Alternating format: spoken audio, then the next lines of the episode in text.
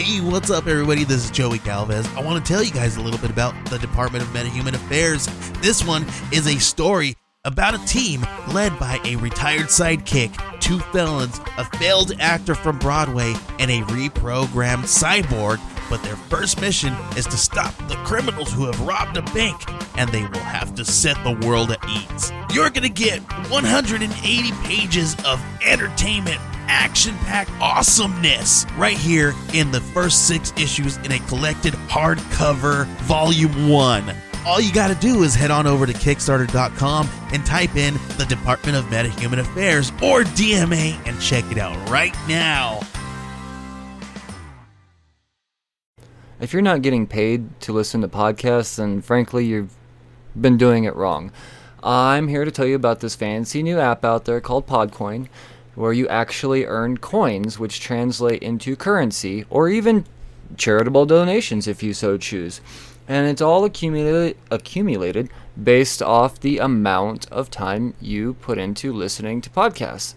Uh, and there are actually opportunities to earn double coins uh, when you listen to a featured podcast, like the Cheers to Comics podcast usually is. Uh, yeah, you earn double the coins there.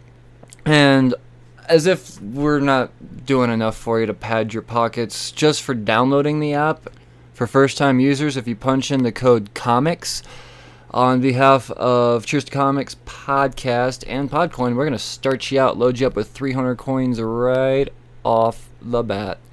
So start earning your rewards immediately. You cash those coins in for all types of good stuff. But you're going to have to find out what that stuff is all on your own, and you got to go download the app to do it. So, once again, that app is Podcoin. Do it.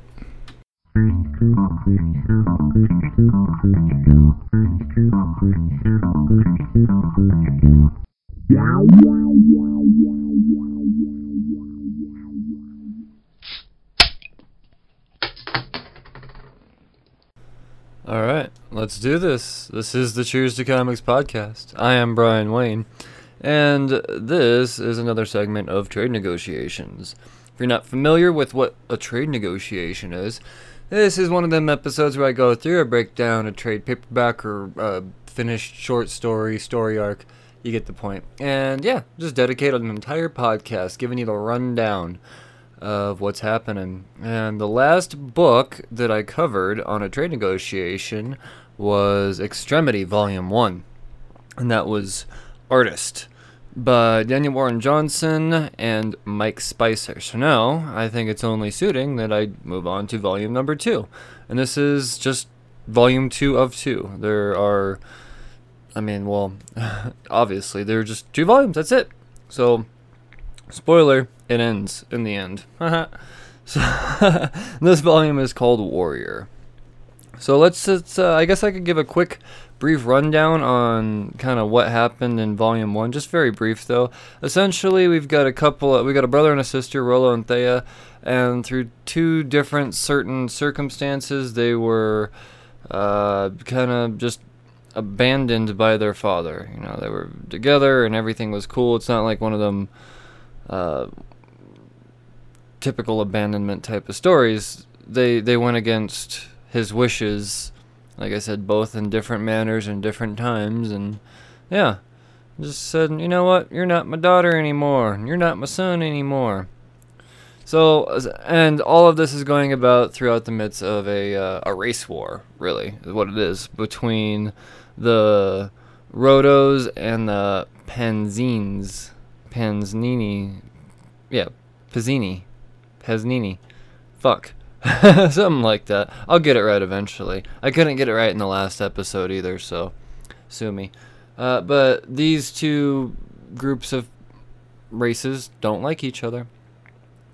So, uh, the last we saw of Thea and Rollo, they were getting shot out of the sky by uh, Princess Honora, Princess of the Paznine. Paznini? No, it's just Paznine, I think. Princess of the Paznine daughter of uh, Queen uh, Nim. Yeah, that's it, Nim. And yeah, so naturally they're they're crash landing, and they crash land in the ancient dark. And just based off of the name of this place, you could imagine that it's it's old and not well lit. Uh, and bad things go on. You know, crazy creatures happen when the sun goes down, um, or the sun goes down even more. I don't know how a dark gets darker, but you get the point. And we got these crazy dog creatures and they're overcome. Well, it, looks like they're about to be overcome, and this crazy mysterious figure that just looks all mecked out and badass and robotic as fuck just fucks these dogs up and come with me if you want to live. And uh, next thing you know, we got Thea waking up in Mother Daedrini. I will say, for as amazing as this story has been, I cannot pronounce any of the fucking characters' names for shit. Uh, uh, Deirdre. That's what that that's what I'm going with. Mother Deirdre. In her little sanctuary, and essentially this is pretty much a colony of peace below ground, and yeah, no no violence down there. And the person, that crazy, awesome, mecked out, badass figure that saved him, turns out to be uh, Mother Deirdre's daughter, Mashibi. Mashiba, sorry. Once again, there I go, fucking up the names. Right on cue. Mashiba. Well, here's the thing: is Mashiba is actually uh, Posnine, and that makes uh, Thea not so happy. But immediately, Mother Deirdre says, "Look, this is a peaceful place. Remember." So you're not allowed to fight, and we're all gonna get together and shit. Meanwhile, here's Rolo, uh, the her brother, you know him, and he's in this little room and he's trying to fix Shiloh. Shiloh is this crazy, uh, big death destruction type of mech thing that kind of he self, not necessarily destructed because it didn't blow up, but just turned himself off, I guess. Uh, terminated, self terminated would be a good word for it.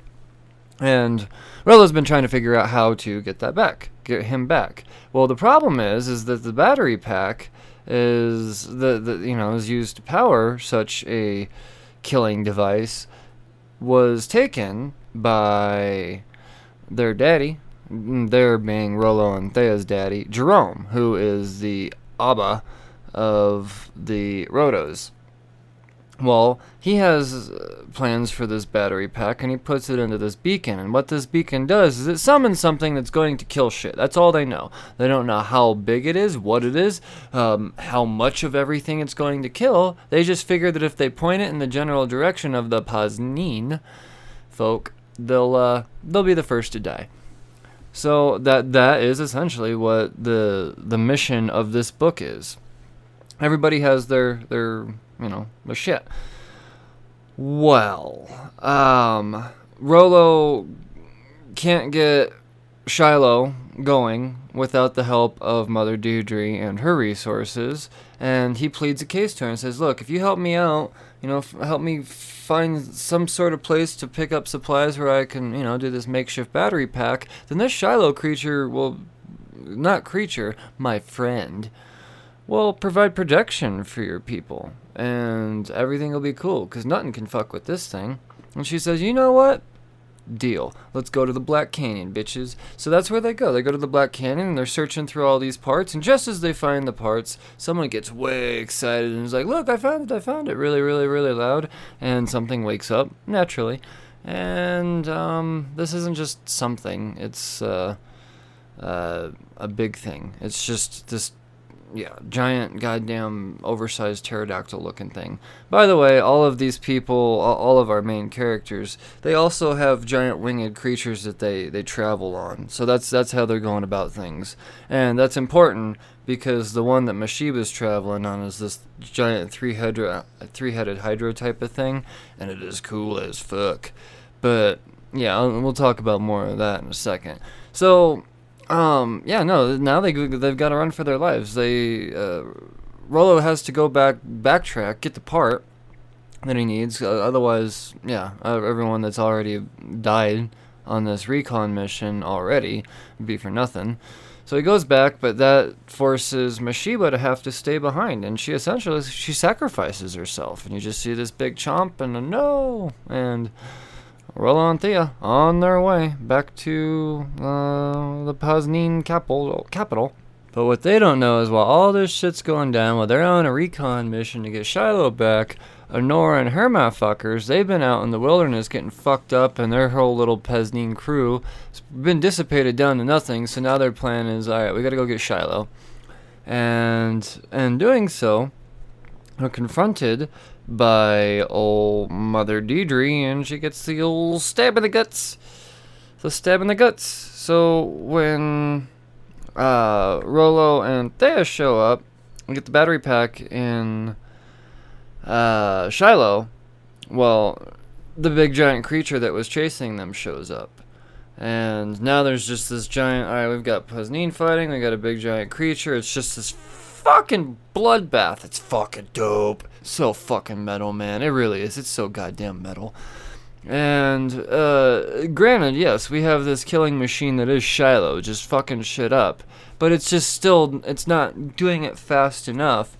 And just as we thought, well, we didn't just think this, but we were made to believe that Olma Sheba sacrificed herself back there to this giant creature, but she does not. She just uh, sacrificed a head of her be- one of or one of the heads to her winged beast. So we got this two out of three headed Hydra and Mashiba, along with Shiloh, fucking up this creature, and it's this giant bloodbath. And then at this point, uh, Honora knows that okay, Shiloh is not on my side, and uh, she's arrested. And as she's arrested, they uh, they go back and they find Mother Deidre wounded, and yeah, yeah, shit gets deep for a second, and as you know, it seems like you know she passes away, and it looks like uh, there. I will okay.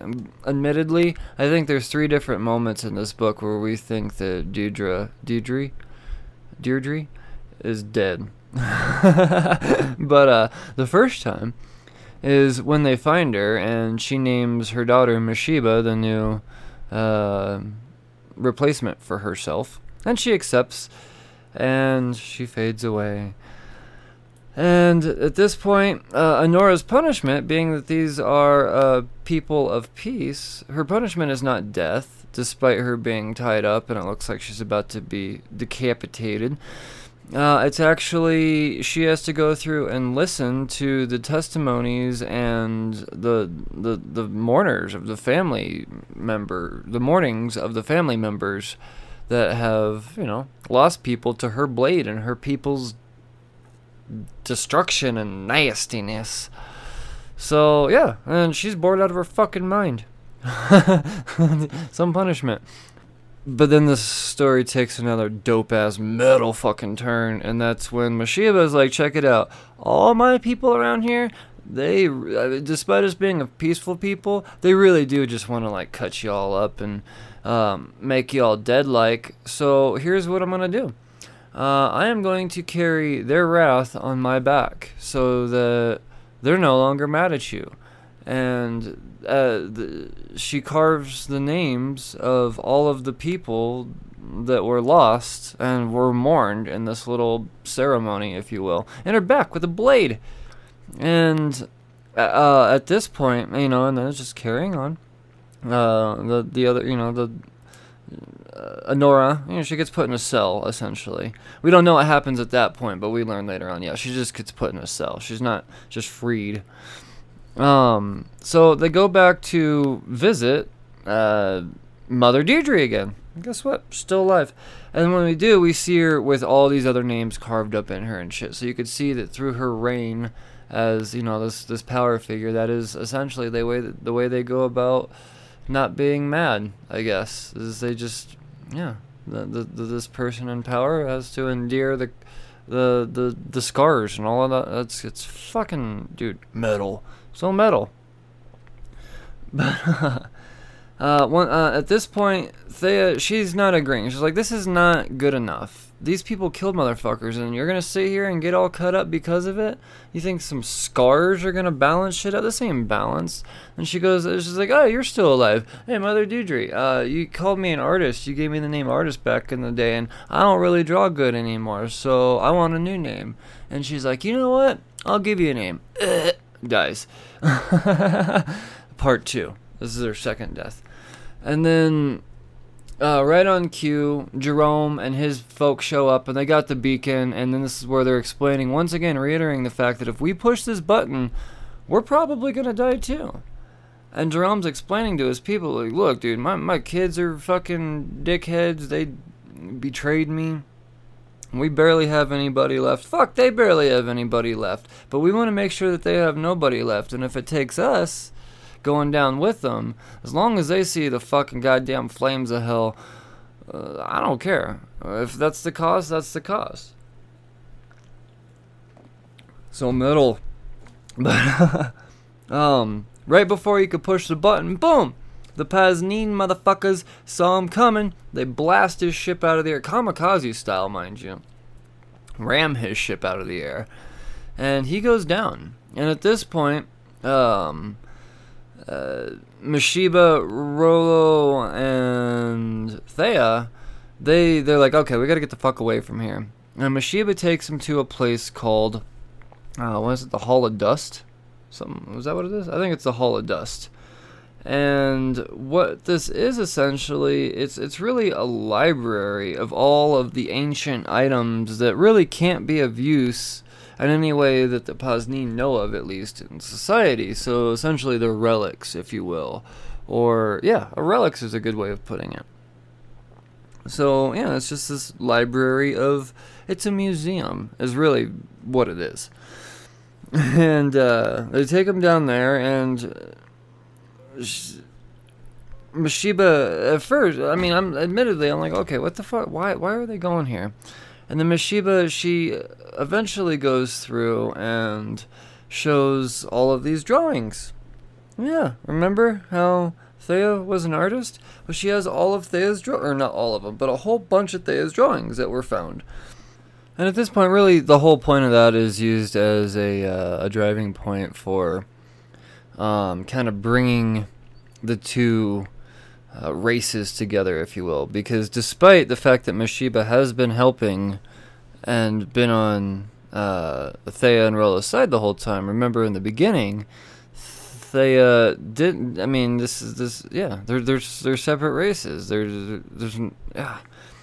And when Thea sees that this person uh, of uh, a type of people that I've hated has been respecting my shit and my art all this time, maybe maybe we can get along and yeah. And then we cut back over to the wreckage of Jerome's ship and the Rotos.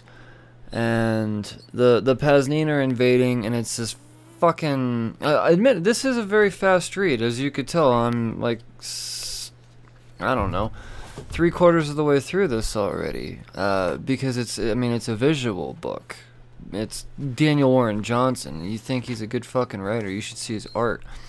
Uh, that's that's the cool thing about this podcast is I'm not I'm only telling you half of what it is. You have to see the other half, and even then I'm not even telling you all of it. There's still so much to be desired here. I'm just giving you the main driving points for the for the story.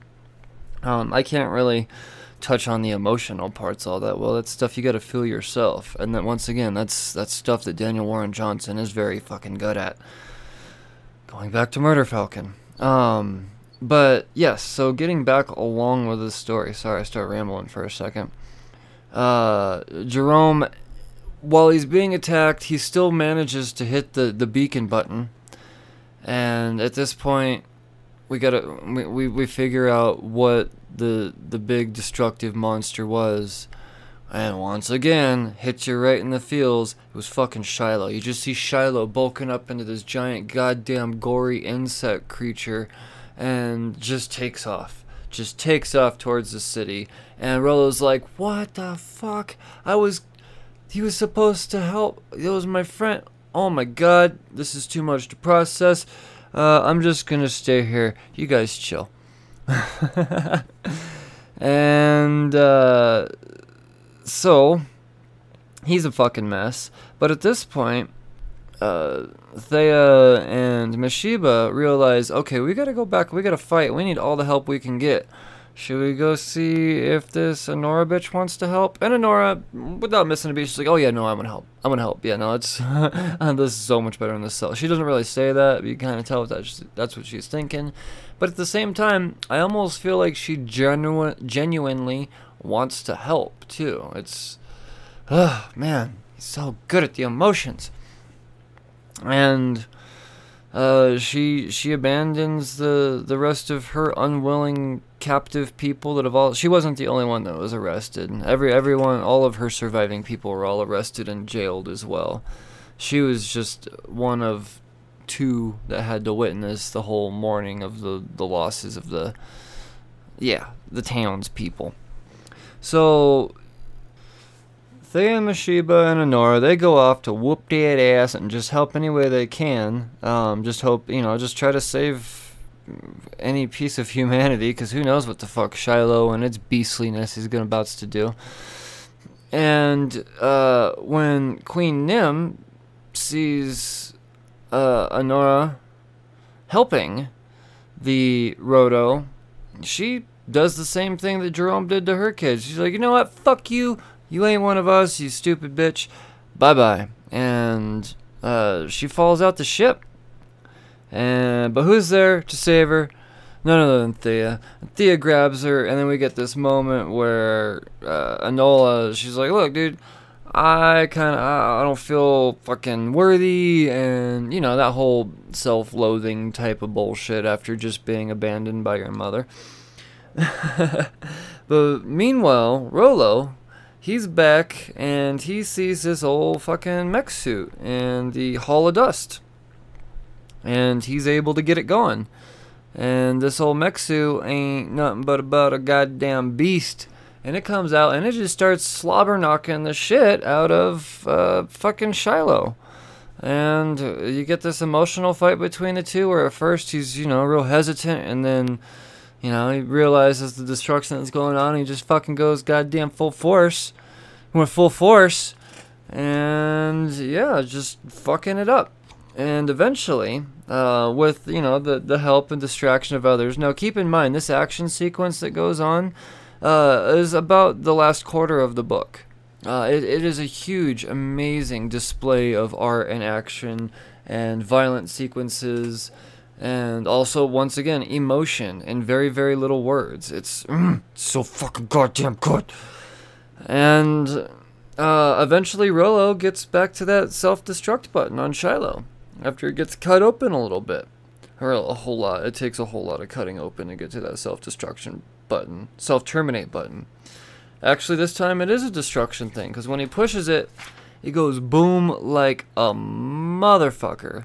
So this thing is down. Uh, now, at this point, it goes back to the race war. The big giant threat to wipe out um, all of existence, it's taken care of, but we still got Jerome and Queen Nim alive. So Jerome's going after Queen Nim, and then, uh, but then we get this moment. I fucking love comic books, where hey, that dead bitch is alive again. uh, Mother Deirdre I see out of the corner of her eye, and Thea gets named, renamed, and her last for real, for real, real, real dying breath, she's like, you know what?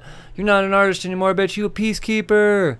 And she take, you know, she's like, you know what? I could deal with that one. And she takes his drawing. And remember that drawing? She takes one of the many drawings that um was, you know, given to her by uh, what's her face. And she runs up to her daddy and she's like, Look, this is a drawing of mom. Don't kill that queen, bitch. And you get this moment, you're like, Oh shit. Did she just keep the peace? Did she just live by her name? And she's an artist too. She did that. Remember, she had two names? Oh shit. Multiple meanings. And then she gets fucking stabbed. The queen's like, you know what? Nah, fuck your goddamn peace. I'm gonna fucking cut you, bitch. And she cuts her. And uh, then Rolo's like, no! And then she fucking stabs him. Fuck goddamn whoop uh, throws a knife right in his chest, uh, and then uh, fucking Jerome tackles uh, Queen Nim off the cliff, and they both fucking die. That's it. That's the last time we see them. they just fucking die. And then, uh, oh, oh, and then Rolo dies. He dies too, because he got stabbed in the fucking chest. But Thea, she does live, because she just got cut in the side a little bit. She's gonna be alright. As a matter of fact, she's gonna be so alright. She's gonna be so alright that the Pazneen name her queen. And that's what the fuck happens at the end of the book. We get a morning, dead brother, she a queen, end of the story. I know uh, I really wish I could have spent more time on this book, but it's it, it is a visual book more than anything. It's very much driven, and that's what happens when you have a writer that's also an artist or an artist that's also a writer. I don't I don't know. Uh, it's 50-50 on the incredible scale between yeah, he's Daniel Warren Johnson's fucking amazing, and uh, the the colors by Mike Spicers. I mean, it's, fucking, uh, it's perfect. This really is probably my favorite duo in comics. Um, yeah, go out and read it. Extremity. This was volume two, and it is just. I said two volumes. You can get through it quick. I read it in about 40 minutes, and I'm fucking stupid. So I'm sure you could do it too. And that's that's with me taking some time admiring all the art and character designs and oh man, it's so good. I will say that the only issue I had with the art was uh, one of the character designs, Queen Nim. She looks way too much like a fucking dude. So I had a hard time when they would say the queen. I I would forget sometimes that they were referring to that that that person right there that looks like a dude. But it it just that's just what it is. It's not a you know you're not fucking princesses and shit like that. All of them have boy haircuts for the most part. It's just yeah, I don't know. That was the only thing that really threw me off. Other than that, this book is fucking gold, man. So underrated. And I came about this at Comic Con. I was at the Image booth looking for uh, Murder Falcon gear, and they're like, "Oh, you have heard the glory that is Murder Falcon." uh, peace be with thee. And I said, yes, that is very true. Where's Mr. Mike Spicer? And they said, oh no, he's not coming to Denver. But have you read his other shit? And I said, oh wait, he's got more. And yeah, he he's got a little bit more, and that's how I found this. They sold me both volumes for twenty bucks total. It's a fucking steal. I think the actual cover price if you were to go get it at your local comic book store, it's still only 17 bucks. It's a great it's it's worth every fucking penny. It is. Extremity is the book. Daniel Warren Johnson, Mike Spicer. Highly recommended. Highly, highly recommended. So this has been another edition of Trade Negotiations. Uh, there's still so many episodes to come, so many options as far as topics to cover.